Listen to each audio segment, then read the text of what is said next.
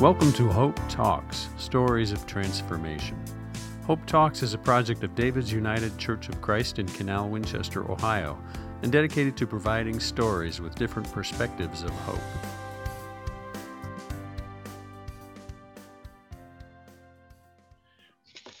Hello, everyone. This is Jim Nolan, and I want to welcome you once again to Hope Talks.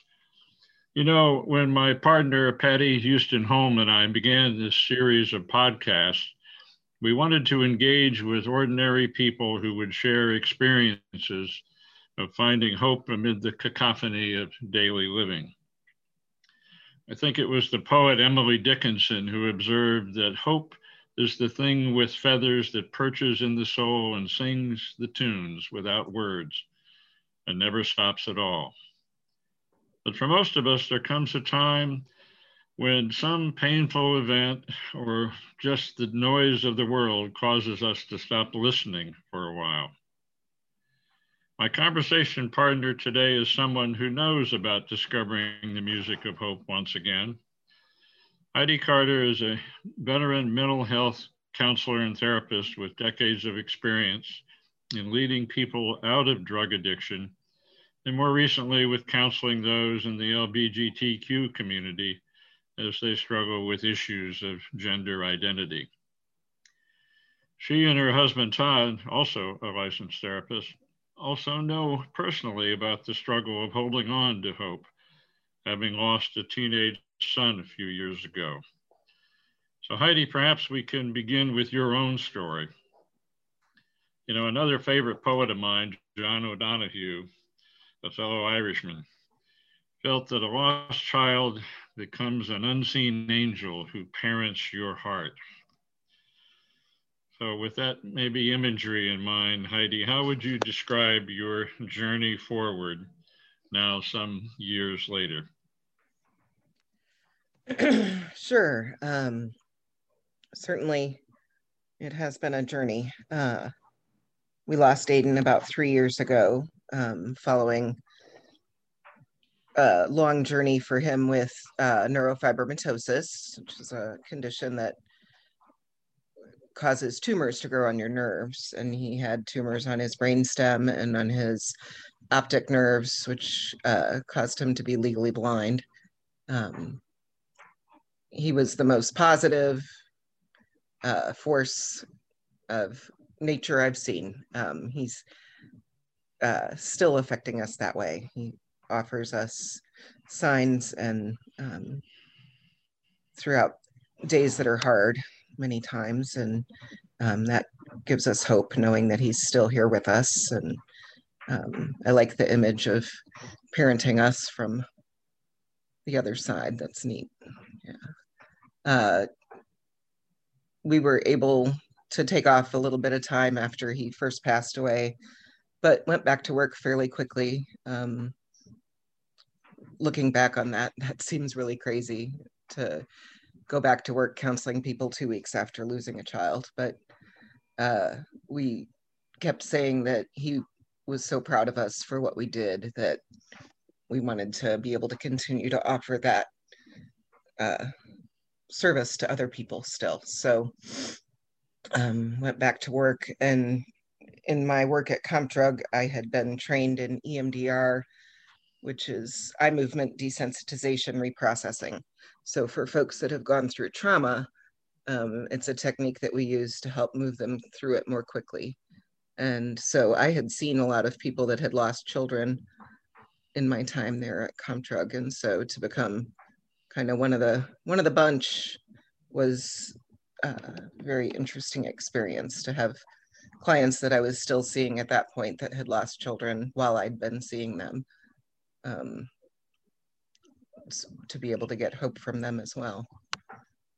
Besides your professional training and background, what role did your faith play uh, in bringing hope back? Certainly, our church family was an amazing support for us through this tremendous loss and having faith you know that he was in a in a that he's in a good place and that he's you know doing work on that end um, has been really helpful in getting us through. Um, Aiden was certainly a big fan of God and Jesus, and he would drag me to church many Sundays when I wasn't really feeling it, um, when he was going through chemotherapy. mm. He would have chemo on Friday night, and then on Sunday he was ready to go to church, and I was not. I was tired.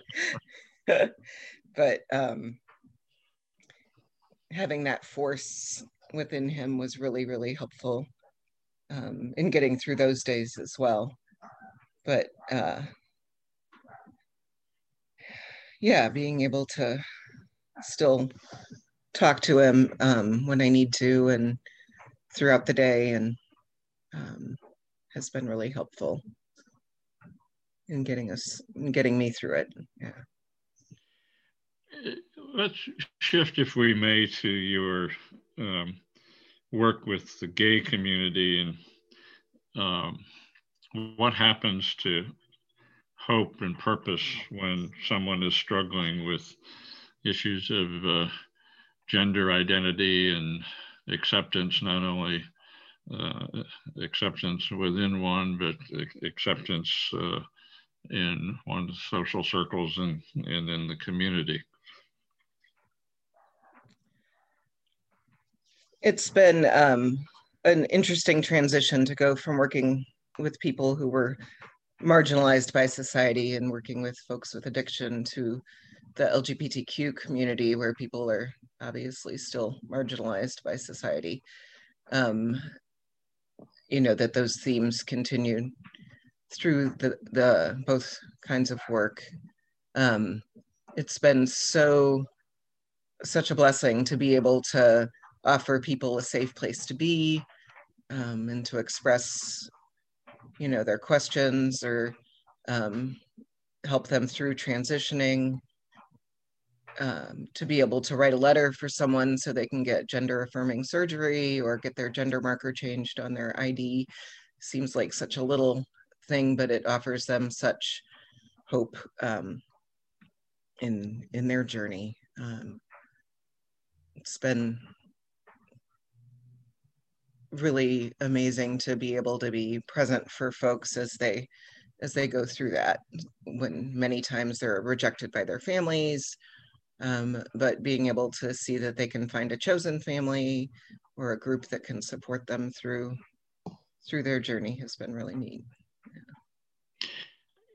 You you said something about a safe place that um, makes me want to ask if I can, I'm not sure I can express the question the way I'm feeling it, but how much of a sense of hopelessness is, is due to not having a sense of belonging?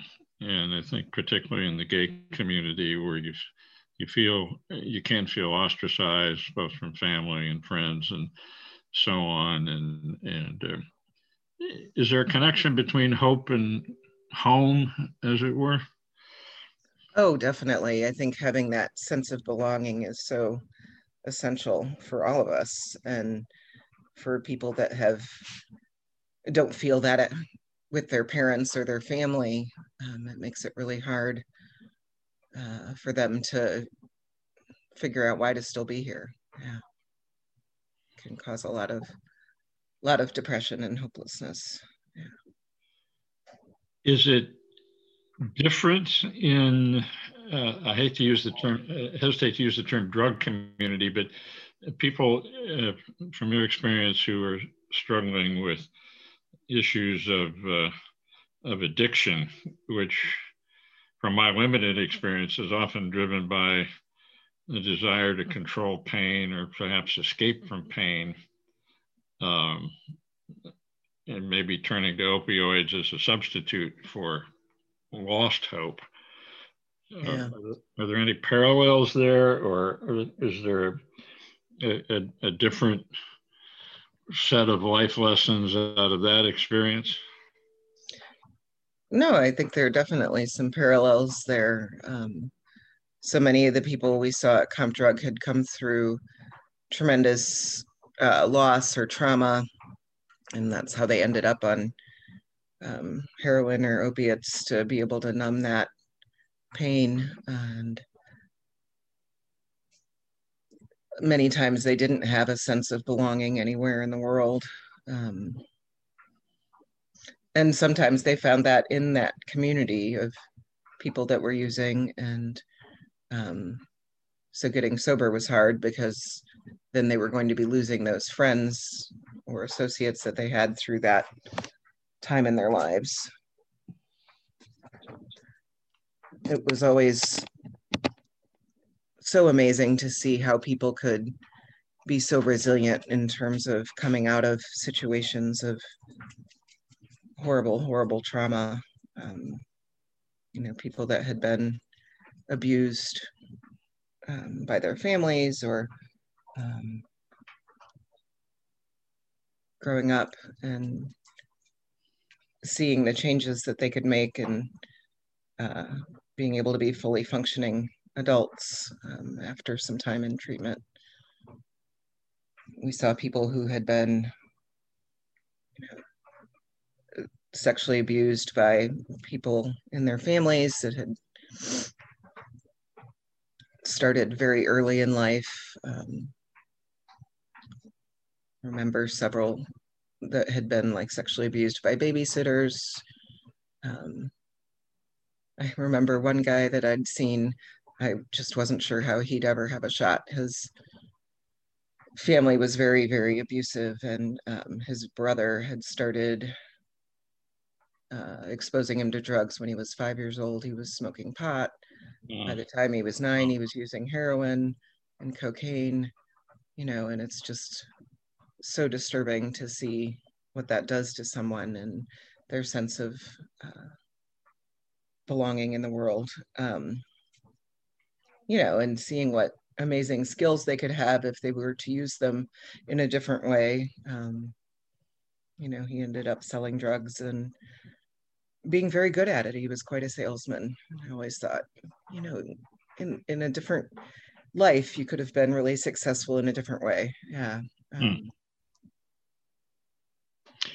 Out of, um, you know, in one sense, we're talking about people who are um, in, in both sets of the gay community and people struggling with with drug addictions. Uh, we often use the term you used it yourself, marginalized people, but they also are are somewhat extreme examples of people trying to cope with life. Uh, what are, are there some techniques or lessons that you pull from this whole whole experience and, and from your own personal um, journey in coping with the loss of a child, um, which is, for those of us who are parents, just seems so unimaginable.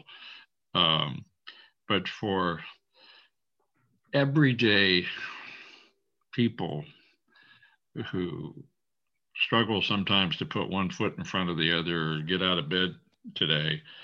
Um, are, are there lessons or techniques that have kind of stuck with you that perhaps even yourself that you tell yourself sometimes in dealing with all these situations that you have to kind of pick yourself up and, and dust yourself off and get back in there? Uh, are, there are there some techniques or lessons or reminders for the rest of us in all of this? certainly having like a mantra that you say to yourself can be really helpful when you're going through things. Um, I know for me, I said over and over again, I can do hard things. I can do hard things when um, trying to get up and just get through the day.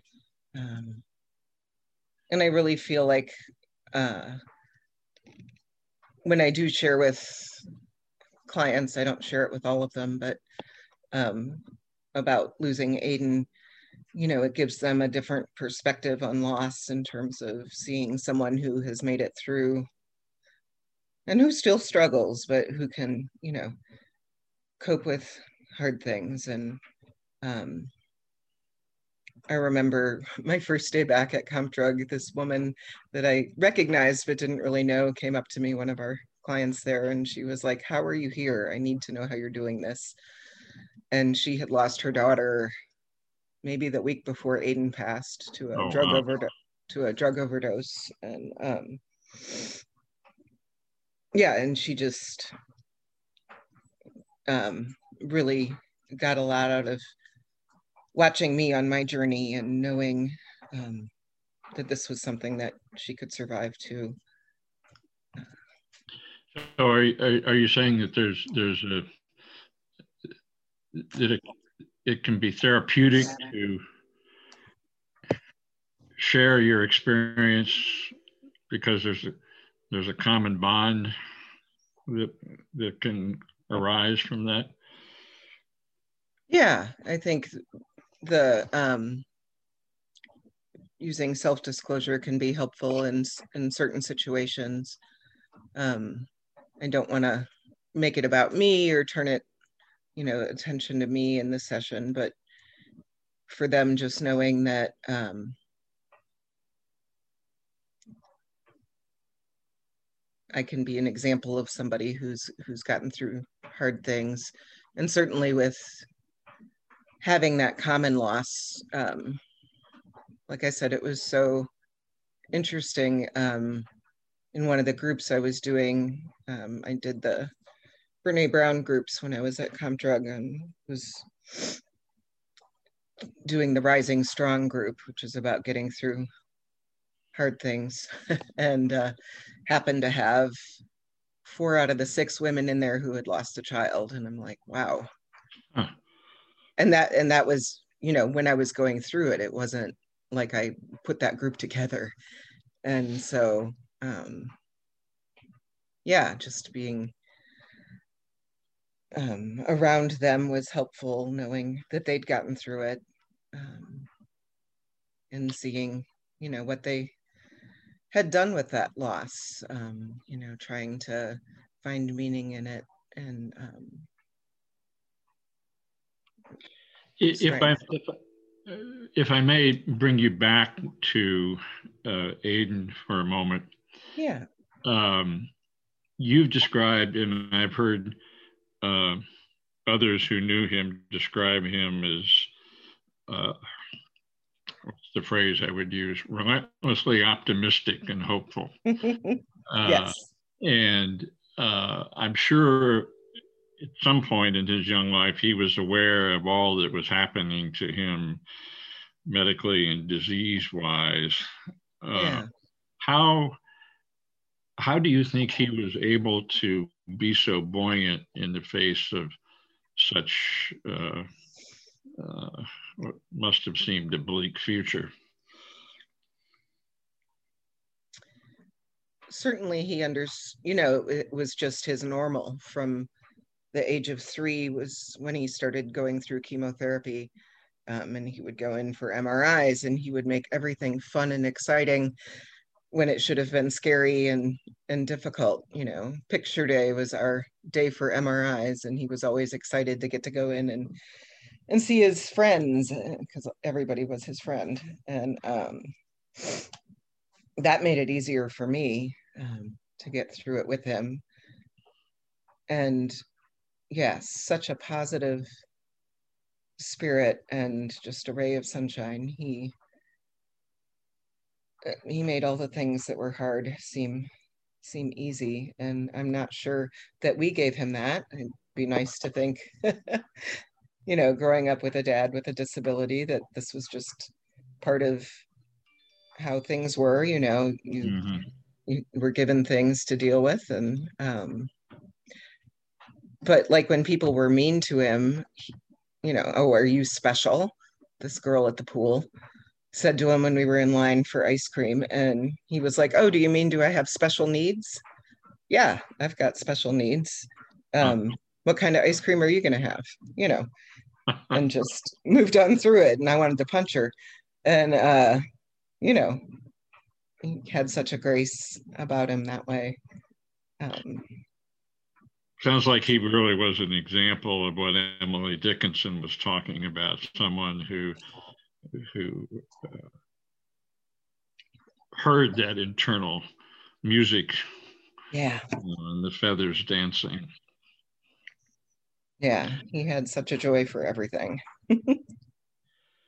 Well uh, as, as we wind up any uh, um, especially uh, you know we're recording this still in the struggling age of covid uh, and uh, masks and isolation and social distancing and all the rest of it. Any uh, any parting advice uh, for folks who uh, either are wrestling with compassion fatigue or lonesome fatigue or just uh, living in the age of COVID?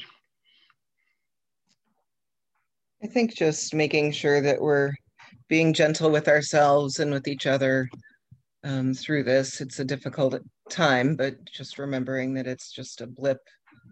It's not going to last forever. You know, finding the beauty in in the everyday things that we're going through can be a really helpful way of getting through hard things. Well, with that, I thank you.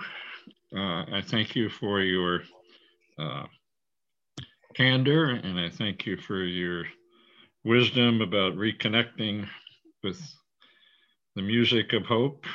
Uh, and uh, I'll leave our listeners with that last piece of advice to be gentle, not only with yourself, but with one another.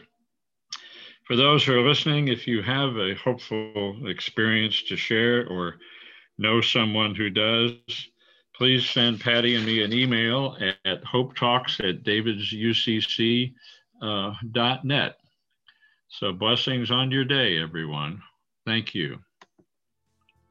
Thanks, Jim. Thank you for listening to this segment of Hope Talks. I hope you join us again. And please encourage others to listen and check out other David's United Church of Christ programs at davidsucc.net. It is our hope that your day is filled with hope.